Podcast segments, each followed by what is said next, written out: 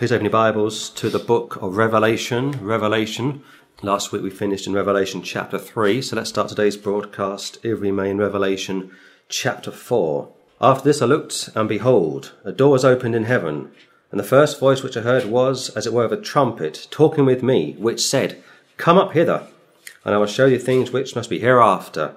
John the Apostle is a type of the church, and John means beloved, and Christ died for his beloved. And here John, as a type of the church, has been raptured. From the Philadelphia church, they were rewarded for keeping the words of the Lord and believing on his name. And as a result, they're going to be spared the tribulation. They will be raptured, picturing the fact that they were saved to begin with. Whereas the church of Thyatira didn't keep the word of the Lord and, in essence, were never saved to begin with, hence why they go into the great tribulation. As we go through the book of Revelation, we read about two doors opening. One door opens to let the church in, and another door opens to let the church out, being chapter 19. Chapters 1 to 3, John has been shown future events whilst he was on the Isle of Patmos, and he speaks about being in the Spirit on the Lord's Day, which could be a typical Sunday.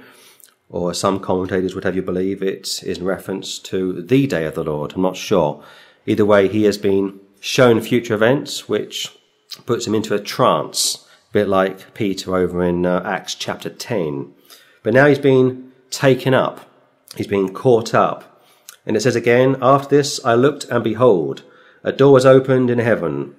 And you ask me, is this a literal door? Why not? Why not?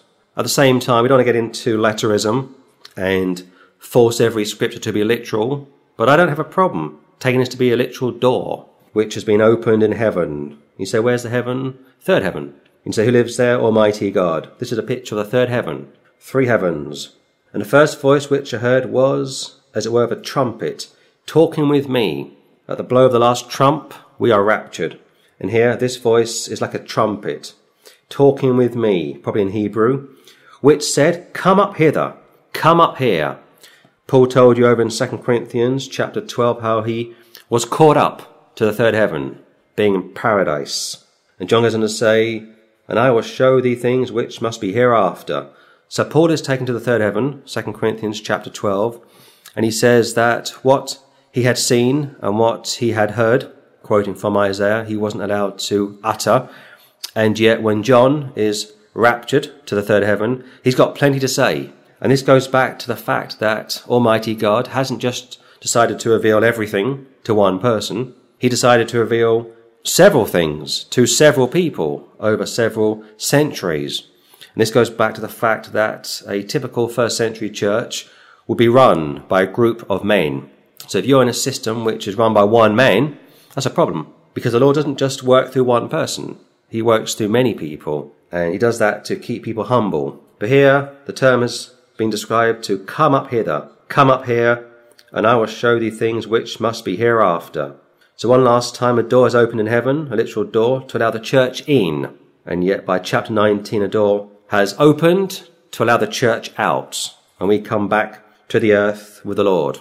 And if you missed it, chapters 1 to 3 are specifically about the church on earth.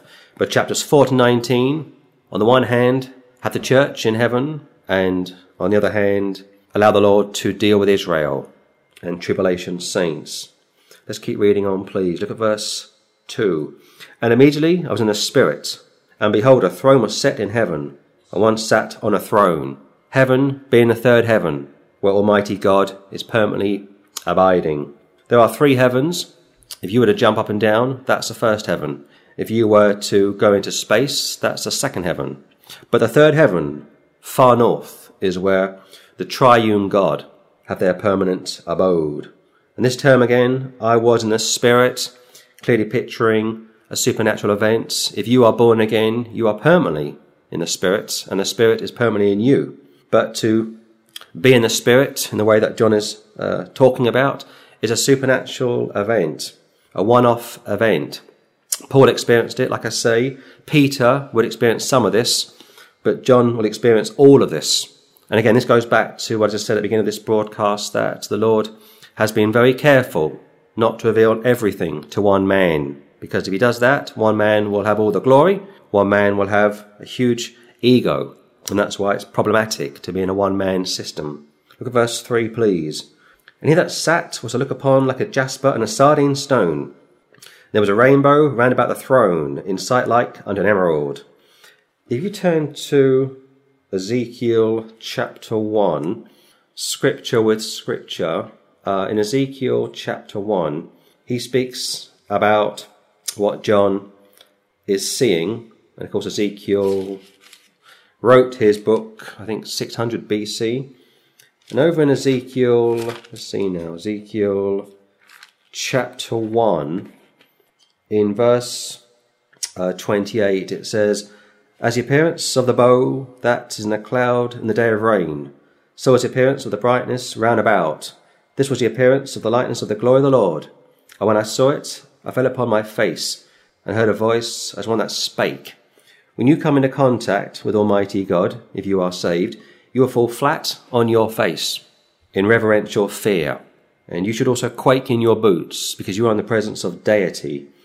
And when you listen to some of these charismatics, speaking about being slain in the spirit, falling backwards, and being caught as they fall backwards, that somehow they are experiencing a great miracle, or they are experiencing a great act of some kind, you're dealing with enemies of the Lord. Because over in John 18, it speaks about the Lord's enemies falling backwards when they came to detain him. And that would include Judas Iscariot. But here it says, There was an appearance of the likeness of the glory of the Lord. And when I saw it, I fell upon my face. And I heard the voice, or a voice of one that spake. Go back to Revelation chapter 4, please. Look at verse 3 again. And he that sat was to look upon like a jasper and a sardine stone. And there was a rainbow round about the throne, in sight like unto an emerald. You think about old Noah's Ark, and that rainbow that was displayed to show that the Lord would never again flood the earth. And now the rainbow has been hijacked by the homosexual brigade, and the lesbian brigade, and the transgender brigade. But that rainbow is a picture of a promise that the Lord would never flood the earth again, and yet he will destroy the earth with fire at the second advent. But these verses from Revelation 4, 1, 2, and 3 are very descriptive, and I take my hat off to John the Apostle. Here's a man living in the first century. He's probably in his 90s around this time of writing, and what he has been asked to put down to be given to the churches, starting in Turkey, and then to the church singular over the next 2,000 years, he does quite remarkably. He speaks about a throne, third heaven, and one that sat upon it. Now, as of writing this, Jesus Christ is seated at the right hand of the Lord, being God the Father. So this throne, singular, that he has seen, and one sitting, singular, on the throne would be God the Father. Like I say, Christ is currently seated at the right hand of God the Father. When he comes back with the church, Revelation 19, he comes back to claim his own throne in Jerusalem, like David had, like Solomon had. Let's keep reading on. Look at verse 4, please. Around about the throne were 24 seats, and upon the seats I saw 24 elders sitting, clothed in white raiment, and they had on their heads crowns of gold. Now, this term for 24 elders is somewhat difficult to really gauge as to who these people are.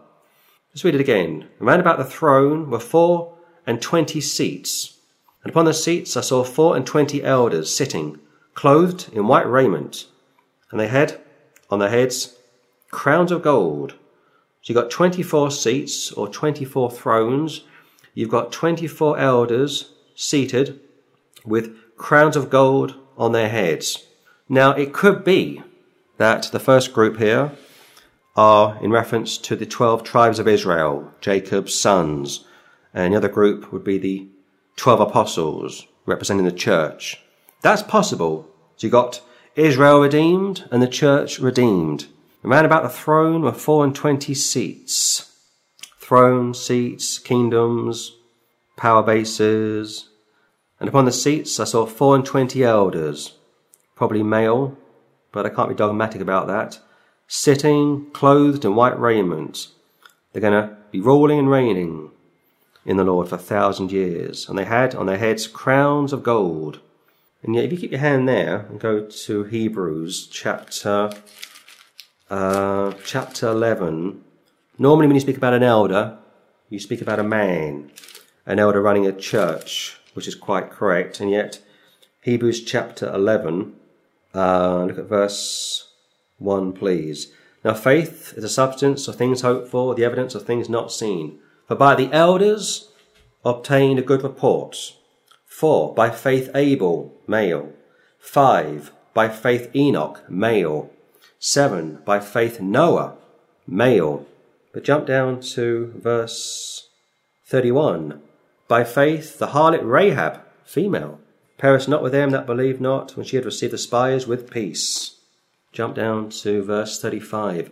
Women received their dead, raised to life again. And others were tortured, not accepting deliverance, that they might obtain a better resurrection. So, for the church age, an elder is a man, and yet in eternity, in glory, it would appear that an elder could be a man or a woman. And that kind of feeds into Galatians chapter 3, how once you are in Christ, you are genderless. And yet, that doesn't mean that women can be teachers or pastors, no. But in the eyes of the Lord, they are genderless, picturing their eternal abode. Go back to Revelation, please. Revelation chapter 4, verse 4. Around about the throne, third heaven, paradise, were 24 seats, 24 seats, thrones. And upon the seats, thrones, I saw 24 elders sitting, 24 elders. Could be Israel, being Jacob's sons. Could be the church, being the 12 apostles. Could be a picture of the redeemed, man and woman, clothed in white raiment, not imputation, but white raiment denoting their priestly service in the kingdom of God. And they had on their heads crowns of gold, which you receive by your service to the Lord. You don't get a crown automatically when you're born again. You get a crown as a result of your service to the Lord. Look at verse 5. And out of the throne proceeded lightnings and thunderings and voices. And there were 7 lamps of fire burning before the throne, which are the 7 spirits of God. That term again, 7. 7 lamps. 7 spirits of God. And you've got the 7 candlesticks. You've got 7 churches assigned to 7 angels, or 7 angels, I should say, assigned to 7 churches. And these 7 spirits are now pictured with 7 lamps of fire, like the menorah, burning before the throne, which are the 7 spirits of God. So again, we've got a throne pictured in heaven. We've got lightnings, thunderings, and voices. Now, this could be picturing judgment. This could even picture, to some extent, the judgment seats of the Lord. And yet this book is very Jewish. And that's why I took you to Ezekiel, and I'll take you to Isaiah shortly. And out of the throne proceeded lightnings and thunderings and voices. And there were 7 lamps of fire burning before the throne, which are the 7 spirits of God. And before the throne there was a sea of glass like unto crystal. And in the midst of the throne, around about the throne, were 4 beasts, full of eyes before and behind. Beasts, living creatures, cherubim, permanently stationed in the third heaven. They don't leave heaven. There's one exception over in Genesis chapter 3, when Adam and Eve were kicked out of the Garden of Eden, and the Lord sent cherubim, I think 2 from memory, to keep them from the tree of life. And here you've got a picture of 4 beasts, full of eyes before and behind. So they've got 2 eyes in the front and 2 eyes at the back. Let's keep reading, verse 7. And the first beast was like a lion, and the second beast like a calf, and the third beast had a face as a man, and the 4th beast was like a flying eagle. Keep your hand there and go to the book of Isaiah. Now, cherubims have 4 wings, and yet over in Isaiah, we read about seraphims, and they have 6 wings. Isaiah chapter 6, look at verse 1, please. In the year that King Uzziah died, I saw also the Lord sitting upon a throne, high lifted up, and his train filled the temple. Above it stood the seraphims. Each one had 6 wings. With twain he covered his face, and with twain he covered his feet, and with twain he did fly. These angels, and you've got 3 types of angels in Scripture. You've got the cherubim, the seraphims, and angels.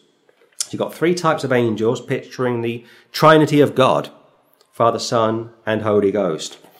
And here, these angels are permanent fixtures in heaven. And these seraphims have got six wings. Each one had six wings. With twain he covered his face, because he's in the presence of deity. He's in the presence of holiness. And with twain he covered his feet, because his feet are unclean. Take off your shoes, you're on holy ground. And with twain he did fly. Now, angels per se don't have wings, but cherubims and seraphims do. Look at verse 3.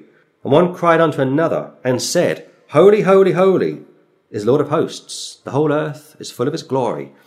You've got three holies. And you say, why is that? Because you've got God the Father, God the Son, and God the Holy Ghost. They are holy. And outside of them being holy, only the Word of God is holy, and only the saint is holy. Verse 4, And the post of the door moved, at the voice of him that cried, and the house was filled with smoke. Then said I, Woe is me, for I am undone, because I am a man of unclean lips, and I dwell in the midst of a people of unclean lips, for mine eyes have seen the King, the Lord of hosts. Go back to Revelation chapter 4. I am a man of unclean lips. What would Simon Peter say to the Lord? Depart from me, I'm an unclean man. What would Abraham say? I'm dust and ashes. When Job met the Lord, he wanted to pretty much fall down. He knew that he was in the presence of deity. So we go to Revelation chapter 4, verse 7. And the first beast was like a lion, and the second beast like a calf, and the third beast had a face as a man, and the fourth beast was like a flying eagle. We are shown something which is very difficult to comprehend, and yet you are told to believe it because it's in the scripture. So these four beasts are four living creatures. And I think Ezekiel 1 pictures or mirrors Revelation chapter 4. And these four living creatures, these four beasts, represent four major creations of animal life. The domesticated animal being the calf, the wild animal being the lion, the flying animal being the eagle, and man, of course. And beyond that, I can't really describe it. I can't really understand it. But I was told to believe it, not to understand it. Look at verse 8, please. And the four beasts had each of them six wings about him, and they were full of eyes within, and they rest not day and night, saying, Holy, holy, holy, Lord God Almighty, which was and is to come. Three times they go for the term, Holy, holy, holy. Picturing once again God the Father, God the Son, and God the Holy Ghost.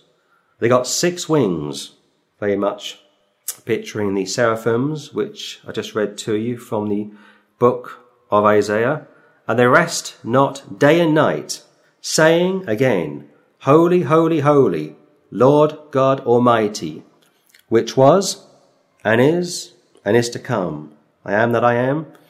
And this group of cherubims or seraphims are permanently worshipping the Lord. That's all they were made for. They don't leave heaven, unlike angels. They are permanently situated around the throne of the Lord, third heaven. Look at verse 9, please.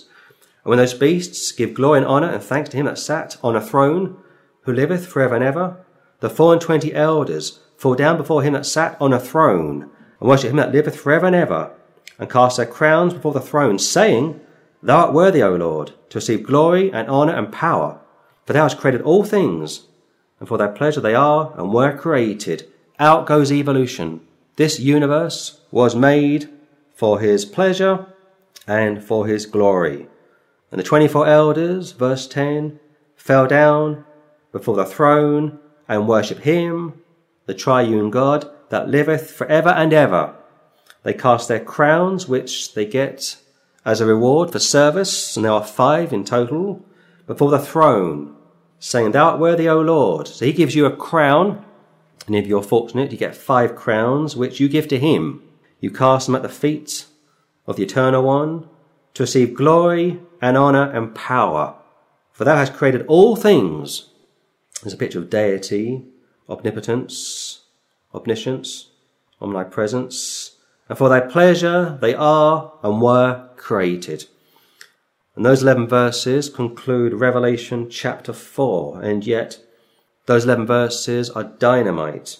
What you just read this morning is almost impossible to really appreciate, and yet, again, Paul was shown X amounts of light. John comes along and is shown so much more. Daniel got a glimpse of this back in the Old Testament, as did Ezekiel, as did Isaiah, but it fell to John, the beloved, a type of the church, to really be shown events which blow your mind. So I will give you a quick recap from this piece of scripture and sign out and pick it up next week in chapter 5. But the chapter began with John being raptured, caught up to the third heaven, and he pictures the church, and we call this the pre-tribulation rapture, the blessed hope, and he's shown things which are going to occur. This, of course, took place at the end of the first century, so what he has been shown is still to occur. Immediately, verse 2, he was in the Spirit, and he sees a throne set in heaven, and one sat on the throne. God the Father, the Lord Jesus Christ, hasn't yet received his throne. At best, he's got a spiritual throne. But when he comes back, Matthew 24, 2 Thessalonians chapter 2, and Revelation chapter 19, he comes back with his armies. And that will include you and I, if you're born again. One sat on a throne. He that sat was to look upon like a jasper and a sardine stone. You think that term, diamonds are forever? And these diamonds are indescribable. There was a rainbow round about the throne, picturing the covenant-giving and covenant-keeping God, in sight like unto an emerald. Verse 4, round about the throne, 24 seats containing 24 elders, could be the redeemed from Israel, could be the redeemed from the church. Elders, like I say, could be male, could be female. We are now in eternity. The church age has ended. He sees lightnings and thunderings and voices coming out of the throne. Verse 5. He sees 7 lamps of fire burning before the throne. No two churches burn the same.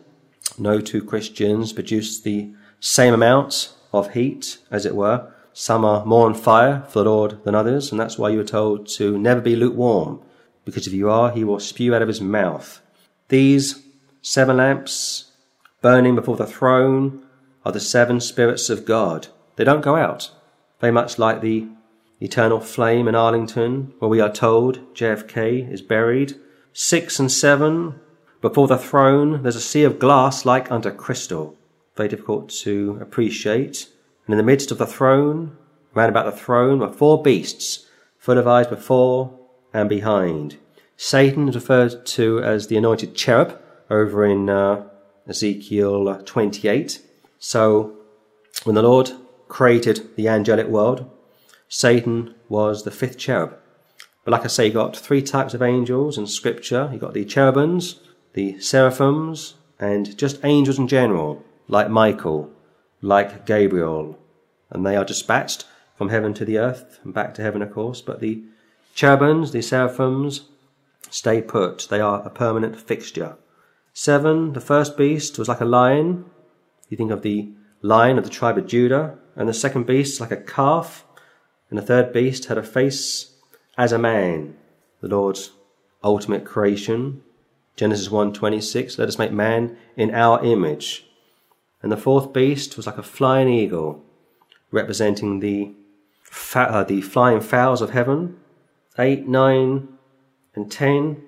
These 4 beasts each have 6 wings about them, full of eyes within, and they rest not day and night, saying, Holy, holy, holy, Lord God Almighty. And think to yourself, why some people teach that heaven is for all, whether you are saved or not, and you've got atheists driving to worship the eternal God forever. For them, that would be hell, and for us, it would be hell. Holy, holy, holy, Lord God Almighty, the triune God, which was, and is to come. I am that I am. And when those beasts, living creatures, cherubims, seraphims, Give glory and honour and thanks to him that sat on a throne, who liveth for ever and ever. The 24 elders, picturing the church and Israel, fall down before him that sat on a throne.